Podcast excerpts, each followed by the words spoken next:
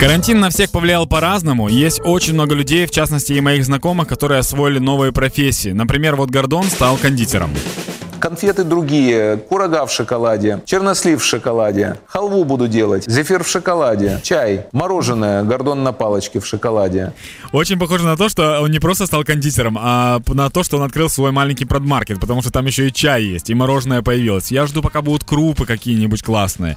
И если вам кажется, что классический гордон в шоколаде наделали мало шуму, то они были всего лишь разогревом перед главным хедлайнером. Мне тут посоветовали, хорошую идею дали, я над ней думаю сейчас. Сейчас скажу, весь интернет будет в этом, поэтому скажу. Производить как киндер-сюрпризы под названием «Яйца Гордона в шоколаде». А в коробке будет две штуки, в одной штуке на партию будет 100 долларов лежать.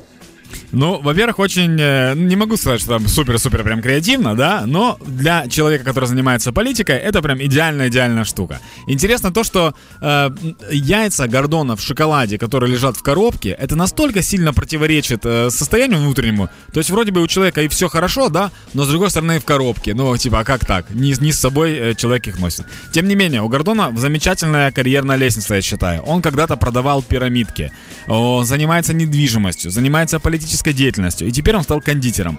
Такое впечатление, что человек становится по жизни все добрее, добрее, добрее. И какие выводы мы можем сделать? Вот вам яйца Гордона в шоколаде. Ешьте, приятного аппетита.